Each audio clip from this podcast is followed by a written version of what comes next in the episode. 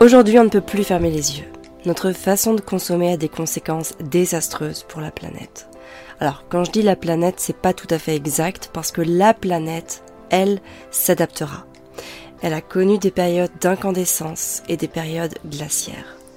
Elle a les ressources pour se remettre et notamment de, n'importe quelle suractivité humaine. Les conséquences désastreuses concernent les hommes. C'est pour nous que ça va être difficile.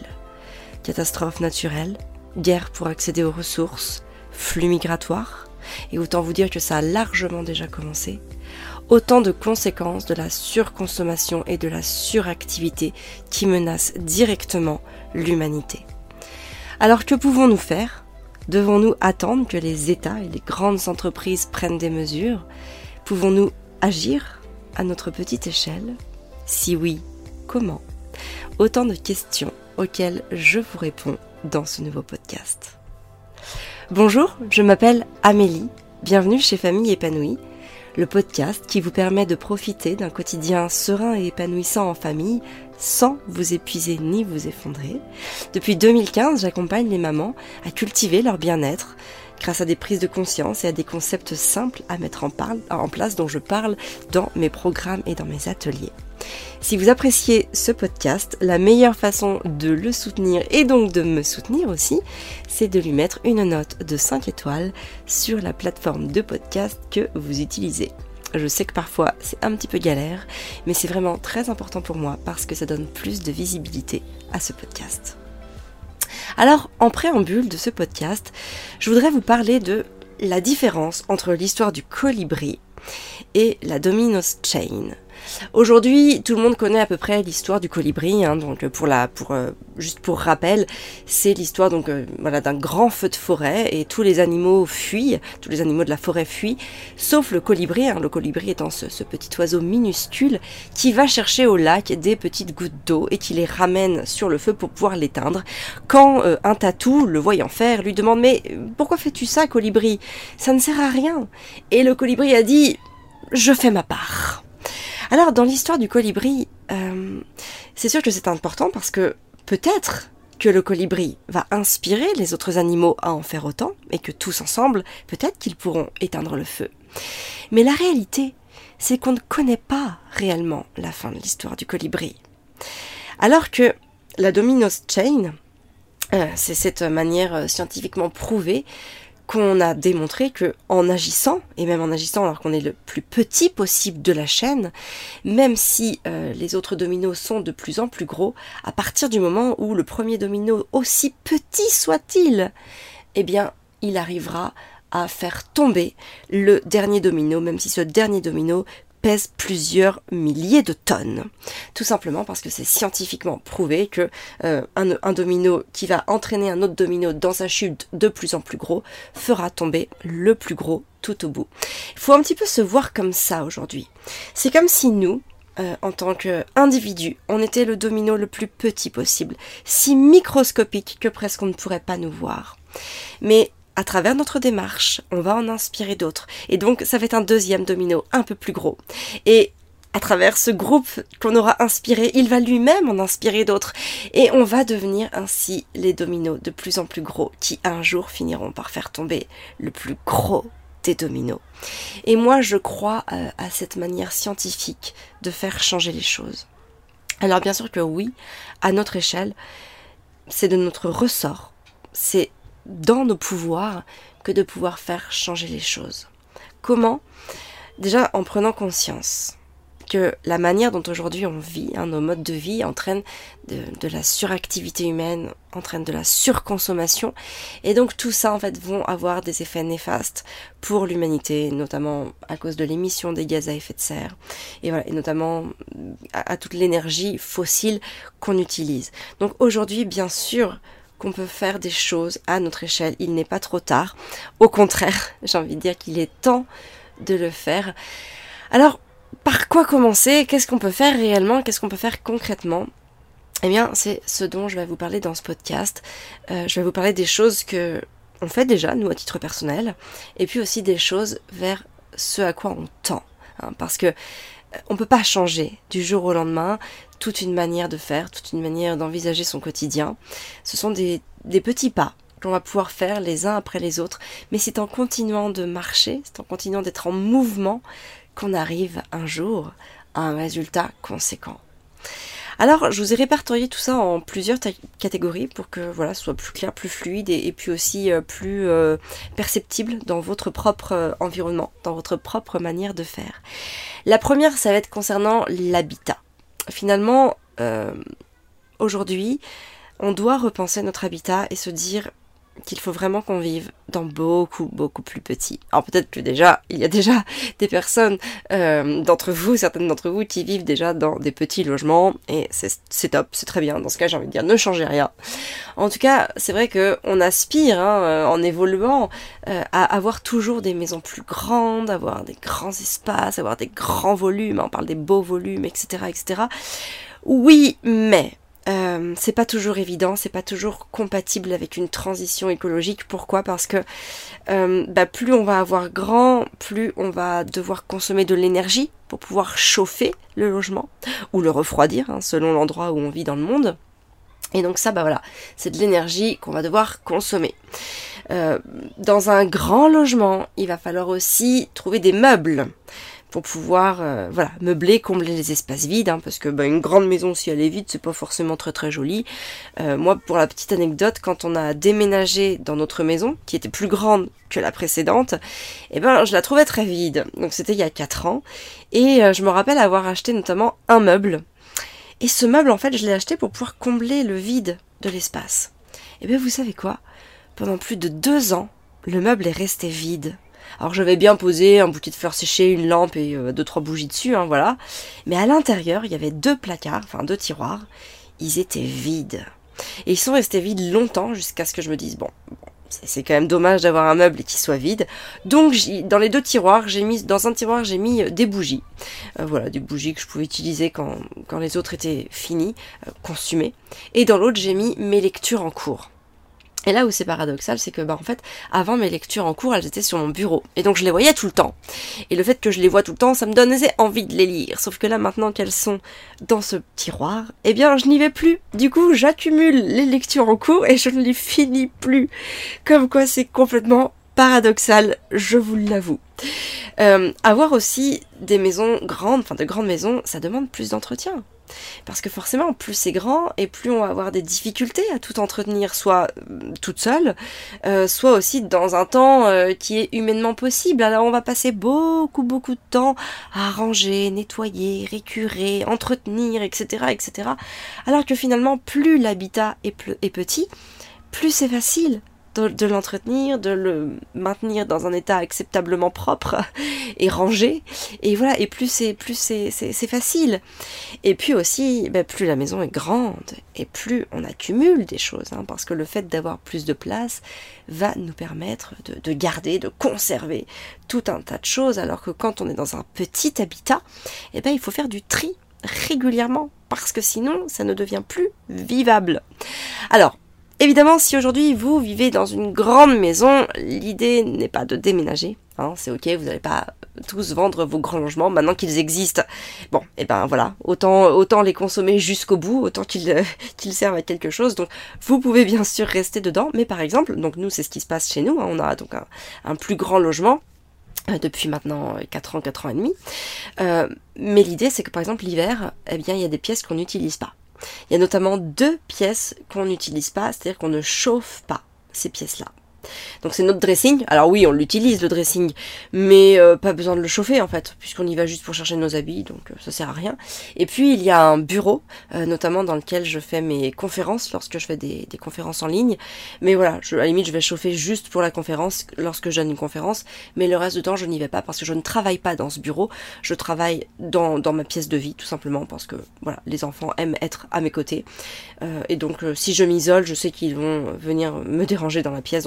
Autant que je sois directement dans la pièce de vie, comme ça ils vaquent à leurs occupations autour de moi. Euh, ça peut être aussi le fait d'acheter un poêle. Alors un poêle, on va plutôt l'acheter d'occasion, hein, bien évidemment. Et puis on va chercher à se chauffer uniquement au poêle. Nous, c'est exactement ce qu'on fait. C'est-à-dire qu'il y a des... Bah, en fait, on chauffe la maison au poêle. Le poêle est très euh, bien euh, positionné, c'est-à-dire qu'il permet de, renvoyer euh, la chaleur à l'étage. Donc on n'a pas besoin de chauffer notre chambre qui est à l'étage. On a aussi une salle de bain à l'étage avec un tout petit chauffage d'appoint. Donc par exemple, si je dois donner un bain aux enfants en hiver, hop, j'allume le chauffage d'appoint. De cette manière-là, ça chauffe la pièce pendant 30 euh, minutes, euh, voire une heure. Et après, on éteint le chauffage d'appoint et on ferme la porte. De cette manière-là, la pièce est froide, mais c'est pas grave puisque on ne va pas dans cette salle de bain-là autre que pour prendre un bain. Euh, et puis évidemment, on va se couvrir. Hein, C'est-à-dire que bah, l'hiver, on va mettre un bon pull. On va pas se promener en t-shirt chez soi. On va plutôt mettre des bonnes chaussettes polaires, une bonne paire de chaussons, si nécessaire, si on a vraiment froid. Euh, on va mettre un, un sous-vêtement. Quand je dis sous-vêtement, c'est pas un soutien-gorge ou autre, mais ça va être plutôt un, maillot de corps euh, en laine ou voilà dans un dans un dans une fibre euh, thermique hein, qui va vraiment pouvoir nous chauffer. Et puis avec un bon pull bien chaud, hein, en laine, voilà, ou toute autre matière bien chauffante. Et si on doit acheter aujourd'hui une maison, si on a un projet euh, d'emménagement ou de réemménagement, eh bien on peut se tourner vers une maison qui existe déjà et euh, la, retaper, la rénover et euh, voilà plutôt que bah, plutôt que de l'acheter neuve tout simplement.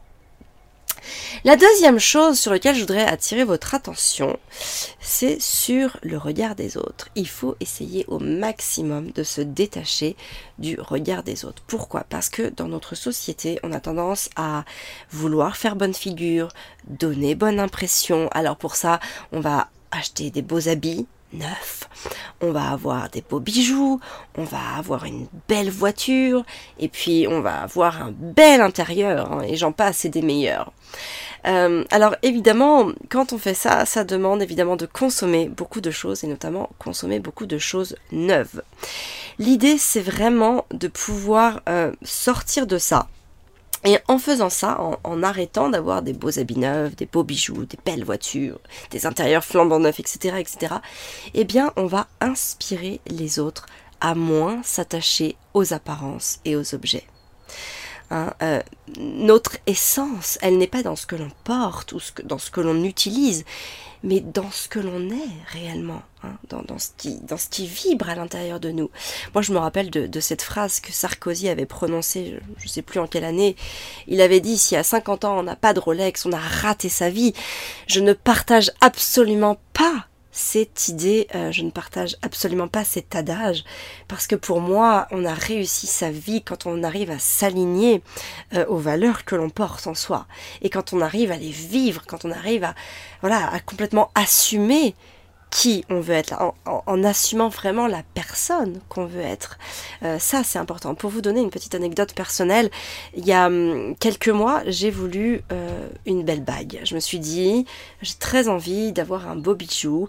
Euh, ce sera aussi quelque chose que je pourrais transmettre à ma fille ou à mes enfants d'une manière générale. voilà, c'est, j'investis quelque part dans, la pierre, dans, dans la matière précieuse, etc., etc. Euh, et en fait, j'en suis complètement revenue. Aujourd'hui, c'est pas que j'ai plus envie de, ce beau bijou, mais en tout cas, je ne le veux pas neuf. Euh, parce que déjà, il y a, trop d'énergie hein, pour extraire les pierres, et puis aussi les conditions dans lesquelles elles sont extraites sont problématiques pour la condition humaine, donc j'ai renoncé à, à acquérir, à m'offrir un bijou neuf. Par contre, j'aimerais évidemment euh, pouvoir le recevoir de la part d'une transmission. Par exemple, je, sais que j'ai une grand-mère qui est aujourd'hui décédée depuis plusieurs années, qui a transmis euh, certains bijoux, euh, notamment à ses filles, donc notamment à ma maman, mais qui ne les porte pas. Donc peut-être que je pourrais demander à ma maman si elle me permet de les porter ça peut être euh, une option pour moi. Euh, et puis voilà, j'ai encore une autre, euh, une autre grand-mère en vie, et puis j'ai aussi ma maman en vie, qui, voilà, toutes ces personnes qui ont aussi des bijoux.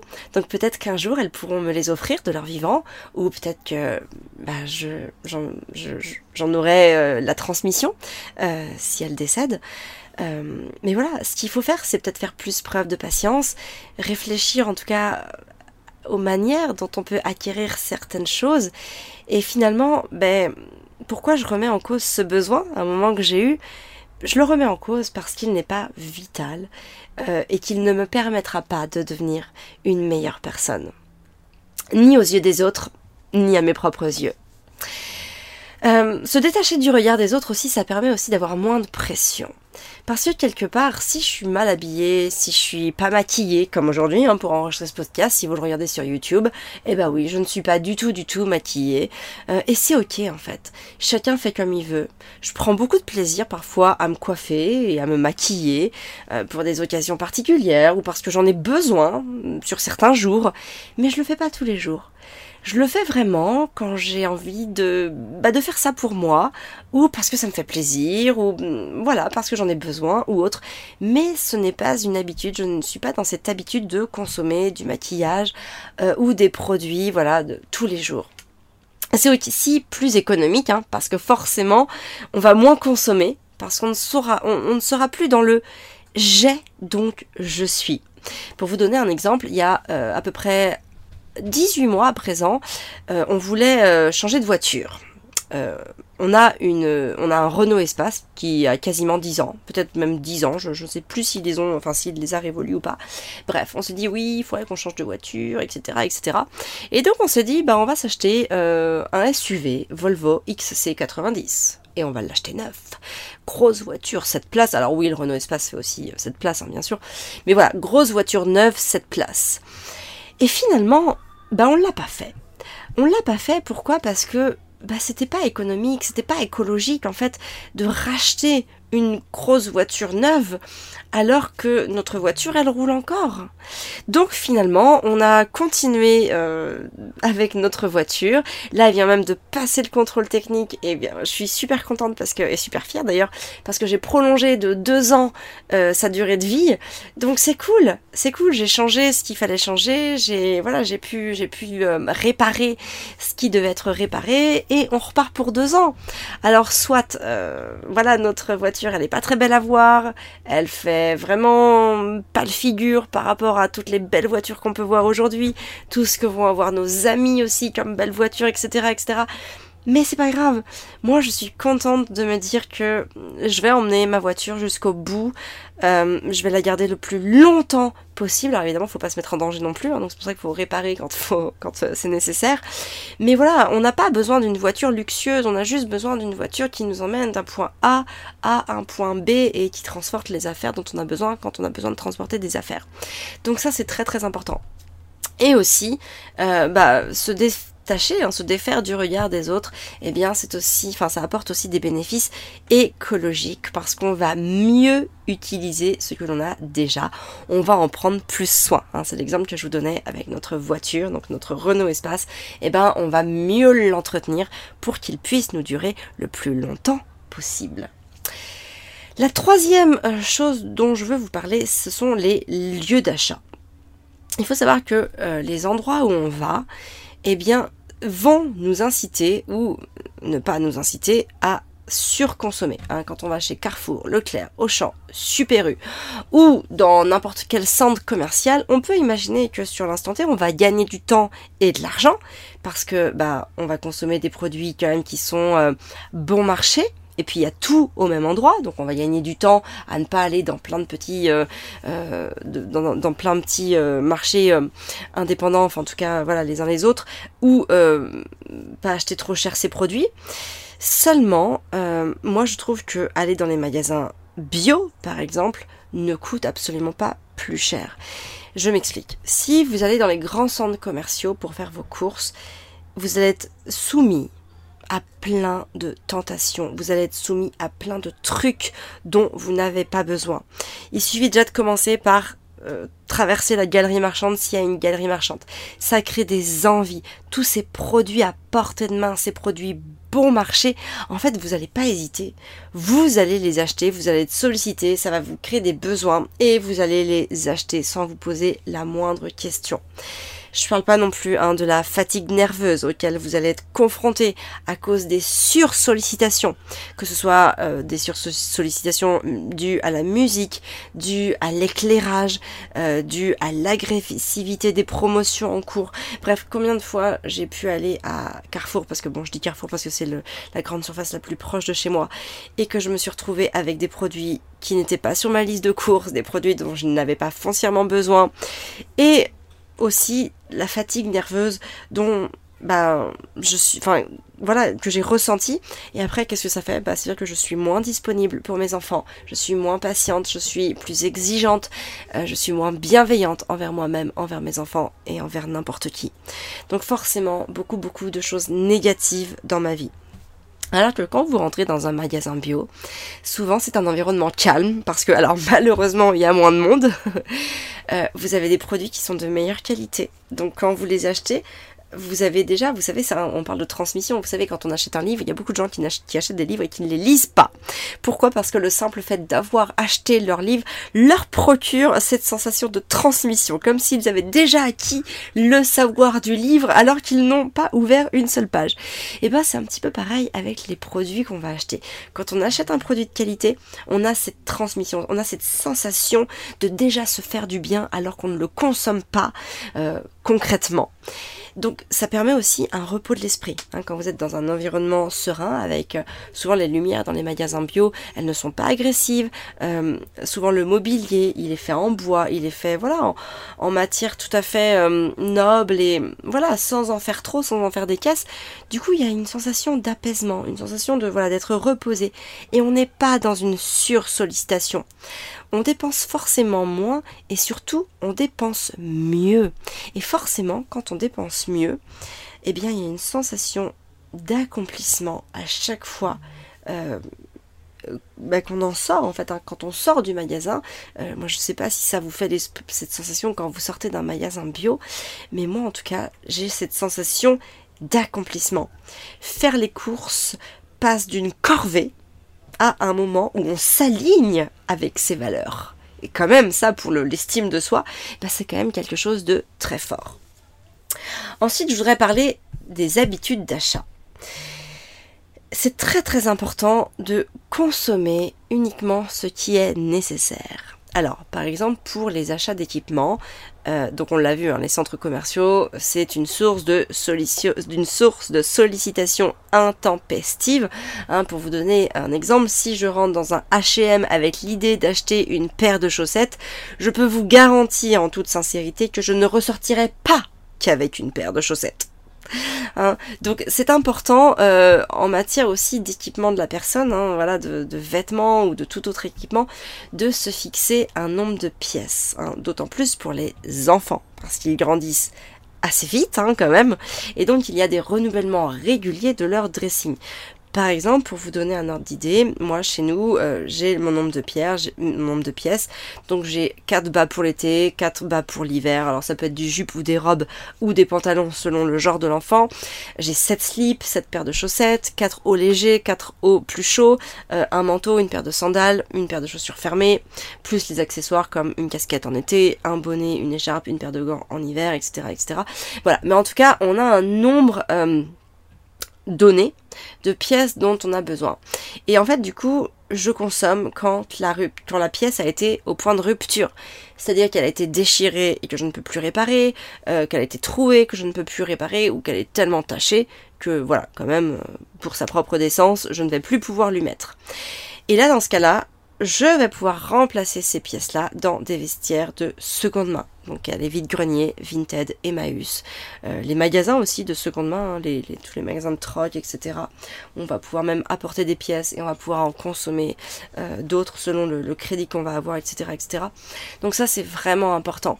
On m'a posé la question récemment comment je faisais pour euh, bah, que cette utilisation seconde main ne devienne pas chronophage. Alors bah, j'ai envie de vous dire déjà je consomme uniquement ce que j'ai besoin. Donc je ne vais pas par exemple sur Vinted en me disant tiens de quoi je pourrais avoir besoin aujourd'hui? Non, si j'ai besoin d'un Bermuda, je cherche un Bermuda, je cherche la couleur du Bermuda, je cherche la marque du Bermuda. Par exemple, sur Vinted, j'utilise, enfin en tout cas, je fais énormément de tri euh, très restrictif pour n'avoir qu'une quarantaine de pièces en fait à regarder, une quarantaine de pièces, vous la, vous scrollez en, même pas deux minutes quoi. Donc ça permet vraiment d'avoir une vision d'ensemble sur des pièces très précises sur ce que vous voulez. Moi j'ai les marques euh, pour moi, par exemple si je dois acheter pour moi, j'ai des marques très précises que j'achète pourquoi? Parce qu'elles sont gages de qualité euh, en termes de matière. Euh, et voilà, et en fait je sais aussi que bah, plus par exemple les personnes vont avoir des belles pièces, plus elles vont bien les entretenir. Donc je sais que même si je les achète et que je le mets bon état, je sais que le bon état va réellement être un bon état parce que je, fais aussi euh, attention à la manière dont, enfin, à ce que j'achète. Quand on achète du H&M, du Zara, du Promode ou du Camailleux, ou voilà, je, je sais pas, il y a l'autre marque. En fait, ce sont des, pièces plus bas de gamme, on les achète pas cher, donc quand c'est pas cher, on n'en prend pas soin, et c'est normal, c'est humain.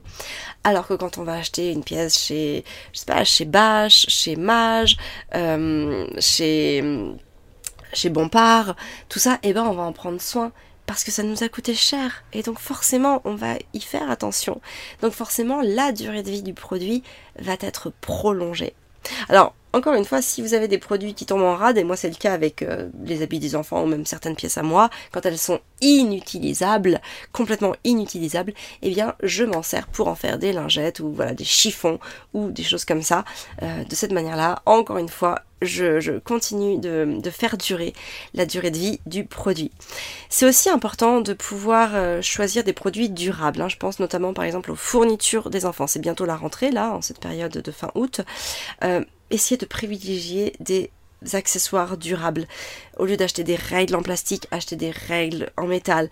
Euh, Resservez-vous aussi de ce que vous avez déjà. Classeurs, crayons, gomme, pas la peine d'acheter neuf, bien évidemment, on consomme ce que l'on a déjà. Au niveau des classeurs, vous pouvez très bien vider le contenu du classeur euh, de l'année précédente pour le mettre dans une pochette en carton et donc vous resservir du classeur. En cuisine aussi, hein, c'est important de choisir du durable avant tout. Choisir des produits en verre, notamment pour les tupperwares. Je pense euh, à tous ces tupperwares en fait, vous savez, qui deviennent, euh, qui, se teintent avec le temps. Hein. Si vous mettez, euh, je sais pas, des, pâtes à la bolognaise dans votre tupperware, il va rester rouge, euh, voilà, quasiment ad vitam aeterna. Alors que le verre, non. ils peuvent aussi puer, hein, tout ce qui est plastique. Des fois, ça pue. Après, ça finit par prendre l'odeur. Puis ils peuvent se rayer, voilà. Alors que le verre, non. Le verre est, utilisable à l'infini et recyclable à l'infini. Pensez aussi à l'inox hein, pour les poils, pour les casseroles, ça, en fait euh, des casseroles et des poêles quasiment increvables, aussi en métal, hein, je pense notamment aux passoires, aux pressailles, aux économes, aux couverts tout simplement, euh, voilà, privilégier le métal, et aussi privilégier le bois, hein, notamment pour les spatules, etc., etc. Alors, attention, je porte votre attention si vous avez déjà des produits en plastique, euh, voilà, ou dans pas des, pas des matériaux durables, ne rachetez pas. Hein, utilisez ce que vous avez jusqu'au bout. Hein, c'est l'un des premiers actes anti-surconso que vous pouvez faire le plus facilement du monde. C'est utiliser jusqu'au bout ce que vous avez déjà. Et pour le reste, pour vous rééquiper, eh bien, pensez toujours seconde main. Hein, ça c'est très très important. Moi, depuis que je fais ça, euh, je me rends compte vraiment que l'urgence, besoin d'urgence, hein, ce, truc qu'on a, eh bien c'est uniquement dans notre tête parce qu'en réalité, on peut se passer de tout. Euh, j'en ai fait la preuve, enfin, je, l'ai vraiment ressenti quand on a passé 4 mois au Costa Rica, là, dernièrement. J'ai pas, j'ai rien acheté. Alors, j'ai rien acheté, déjà parce qu'il y a très très très très peu de magasins. Et en plus de ça, parce que bah, ça nous aurait été très compliqué de ramener des choses dans nos deux valises. Donc j'ai rien acheté. J'ai eu des besoins. Hein. Par exemple, les maillots de bain des enfants sont tombés en rade. Hein. Ils se sont détendus euh, parce que bah, il, enfin, c'était déjà la deuxième année qu'il les portait. Et nous, on est quand même régulièrement euh, bah, dans, dans, des endroits où il fait très beau, très chaud, donc on se baigne beaucoup. Et donc les maillots de bain sont clairement tombés en rade. Ça pendouillait, c'était très moche, ça leur faisait des robes. Et forcément, j'avais pas, je pouvais pas vraiment en racheter parce qu'en fait, bah, il y avait bien un modèle au magasin, mais voilà, je le trouvais pas très esthétique, etc., etc. Donc en fait, les enfants se sont mis tout nus tout simplement. Et donc on a attendu d'être en France pour que je puisse aller euh, bah, leur acheter en seconde main euh, des, maillots de bain qui euh, faisaient l'affaire et qui vont pouvoir continuer de porter. Et ça, j'ai vraiment eu cette sensation de tranquillité de l'esprit et ce gain de temps. J'ai vu ma charge mentale baisser considérablement parce que je n'étais plus en permanence dans l'optique de acheter. Ah, j'ai un besoin, donc je dois acheter. Oui, j'avais des besoins, mais je pouvais pas acheter. Donc, j'achetais pas. Et en fait, je me suis rendu compte que déjà, d'une, part, je pouvais faire sans. Et en tout cas, je pouvais faire de matière alternative. Et d'autre part, que finalement, je pouvais décaler euh, la consommation, en tout cas, euh, l'assouvissement de ce besoin. Alors, enfin, pour finir avec ça, je pensais vraiment que j'étais pas une grosse acheteuse hein, à la base, mais j'ai vraiment vu à quel point je pouvais diminuer drastiquement mes achats pour les réduire à quasiment zéro. Donc vraiment, euh, je vous invite à prendre conscience de ça. Le premier acte que vous pouvez faire, c'est vraiment prendre conscience de tout ça. Maintenant, pour les achats de biens comestibles, parce que c'est très important aussi, on passe beaucoup de temps à acheter ce que, l'on va manger, ce que l'on va consommer, euh, voilà, comme bien comestible. J'aimerais vous dire que déjà, plus la nourriture est transformée, plus elle est stimulante. Donc l'idée, c'est bien sûr d'aller chercher le produit qui soit le moins transformé possible. Alors pour ça, je vous confère au podcast 66 qui s'intitulait Les 4 règles d'or d'une alimentation équilibrée. Ça va vous permettre d'y voir plus clair sur les produits bruts, peu transformés, transformés et ultra transformés. En tout cas, moi, quoi qu'il en soit, quand je fais mes courses, je fais de toutes petites courses. Euh, pourquoi? Parce que déjà, ça va moins remplir mes placards. Et donc, moins remplir mes placards, ça va me donner moins de possibilités de me remplir moi-même. Euh, un jour, j'avais entendu la phrase qui, en gros, c'était quand on n'a plus rien à remplir, eh ben on se remplit soi. Et c'est vrai. Euh, à force de remplir notre maison, quand elle sera complètement remplie, qu'est-ce qui va se passer? Eh ben on va chercher à se remplir soi, si ce n'est pas déjà fait. Donc voilà, je, ne cherche pas à remplir mes placards, mais juste à avoir de quoi substituer euh, pour les, les, entre 3 et 7 prochains jours. Euh, le fait aussi de faire des petites courses, ça me permet d'avoir moins de pertes. Pourquoi? Parce qu'on mange ce que l'on a à notre rythme et on recuisine les restes. Parfois, quand on en a trop chez soi, eh ben, on perd un petit peu le, ce focus sur il faut qu'on consomme ce que l'on a. On, oublie ce que l'on a et donc bah, ça va se perdre, ça va périmer, ça va s'abîmer et on va finir par le jeter.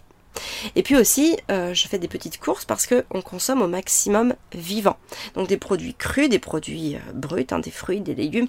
Et donc ça demande de se réapprovisionner régulièrement hein, parce que les fruits et les légumes frais ne tiennent pas des semaines. Ça me permet aussi d'avoir moins de stress. Hein, euh, vous savez, quand on va faire les courses une fois par semaine ou une fois tous les 15 jours, et alors là, si on a oublié un truc, mais c'est le drame, on se dit, ah non, mais comment on va faire pour tenir une semaine euh, sans huile, ou une semaine euh, sans, euh, yaourt, ou une semaine sans lait, ou je ne sais pas quoi. Bref, c'est moins de stress parce que si j'ai oublié un truc euh, vital, eh ben je sais que deux ou trois jours après, j'y retourne. Donc voilà, je peux faire sans deux ou trois jours. Et puis enfin, ça va me donner l'impression d'y passer moins de temps parce que je ne fonctionne pas en session de course. C'est voilà, c'est plus en mode, bah je fais un saut et je rachète ce dont j'ai besoin. Donc du coup, je, je me retrouve à passer 20 minutes dans le magasin au lieu de euh, une fois une heure et demie quoi. Donc, euh, donc voilà, voilà toutes mes, petites euh, trucs et astuces pour sortir de la surconsommation sans manquer de rien. Je tiens aussi à vous préciser pour finir ce podcast, ne vous mettez pas la pression, ne culpabilisez pas de ce que vous faites, de ce que vous ne faites pas ou de ce que vous ne faites pas encore. Faites à votre rythme, c'est très très important. La première démarche euh, pour déconsommer, en tout cas pour, pour voilà pour se mettre dans une consommation décroissante, c'est de prendre conscience. Plus vous en aurez conscience, plus le cheminement s'installera en vous, et c'est à ce moment-là que vous agirez naturellement vers ce que vous avez besoin de faire. Vous ne serez jamais parfaite je ne serai jamais parfaite. J'ai encore de gros efforts à faire. Alors moi, clairement, euh, ma surconsommation, elle est principalement liée au transport, hein, et notamment à l'avion. Parce que euh, si j'enlève l'avion pour me déplacer, j'ai envie de dire que je suis pas trop mal. Mais l'avion est clairement catastrophique. Euh, mais c'est en, prenant conscience qu'on se sensibilise. Hein, N'oubliez jamais que c'est en prenant conscience des choses qu'on s'y sensibilise. Voilà, donc restez ouverte, restez sensible à tout ce qui vous entoure, continuez de vous informer, continuez de prendre conscience de tout ce que vous pouvez faire. C'est vraiment la première étape, la, chose la plus petite que vous pouvez faire aujourd'hui, là tout de suite maintenant, c'est juste de prendre conscience qu'il y a peut-être des choses dans votre quotidien que vous pouvez améliorer. C'est tout. Ça va pas plus loin que ça. Vraiment, attachez-vous à ça et, et c'est vraiment de cette manière-là que vous allez mettre le pied à l'étrier pour rentrer dans une déconsommation et que vous verrez que vous ne manquerez de rien.